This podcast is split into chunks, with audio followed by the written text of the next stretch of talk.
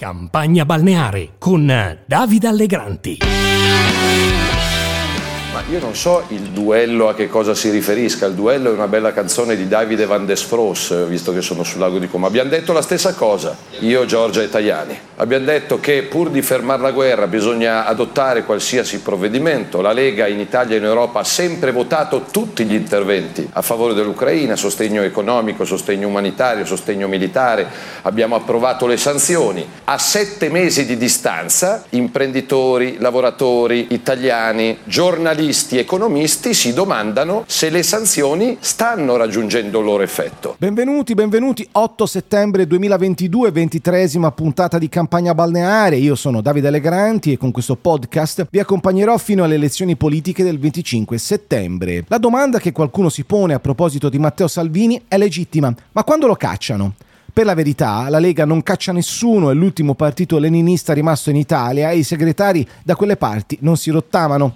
C'è da dire però che la parabola salviniana è giunta a un punto morto, è vero, ha trasformato il partito da etno regionalista a nazionale, portandolo dal 4 al 34%, è vero però anche un altro punto, eh, Salvini ha delocalizzato la Lega, nazionalizzandola, ma con questo tentativo rischia di spezzare il cordone umbilicale con il nord e in particolare con le imprese del sistema produttivo che sono, come si dice, la locomotiva del paese. E Giorgia Meloni ne sta approfittando, organizzando incontri con gli imprenditori in Veneto, come per esempio accaduto ieri. Volendo metterla in termini più pop, eh, dopo il colpo di sole del Papete Beach del 2019, Salvini non si è più ripreso e l'ultimo sondaggio dell'Istituto Noto per Porta a Porta dice che la Lega è al 13%. Salvini è dunque diventato un fardello e lasciamo stare le piroette sulla Russia delle ultime settimane. È un fardello da tempo.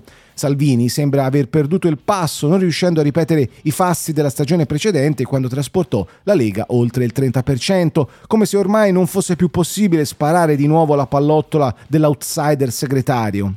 A differenza di partiti di sinistra pronti a logorare, sbranare e digerire i propri capi nella morsa delle correnti, citofonare Partito Democratico, la Lega mantiene intatto un certo rispetto per chi guida il partito, il che non significa che i problemi non esistano dentro e fuori la Lega. Giorgia Meloni è un competitor serio, anche perché, a differenza del Carroccio, non sembra inciampare sulla collocazione politica dell'Italia, Salvini lo sa, e soffre la competizione con la leader di Fratelli d'Italia, la quale peraltro ha capito un fatto molto semplice, non si può governare governare un paese contro l'Europa. Le soluzioni del segretario leghista finora non hanno portato grandi risultati, dunque, posto che nella Lega non si rottamano i segretari, per quanto ancora eh, la dirigenza, i vari Giancarlo Giorgetti, Luca Zaia, Massimiliano Federica potranno permettersi di restare leali al proprio segretario?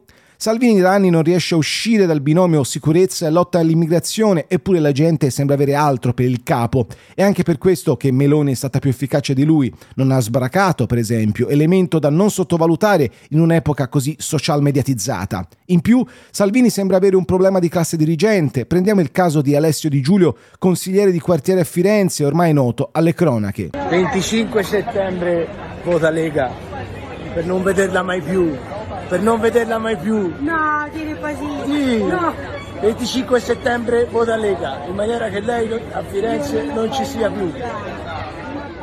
Per esempio, voi avete capito se il segretario della Lega ha preso provvedimenti? Se gli ha staccato Facebook almeno al consigliere di Giulio?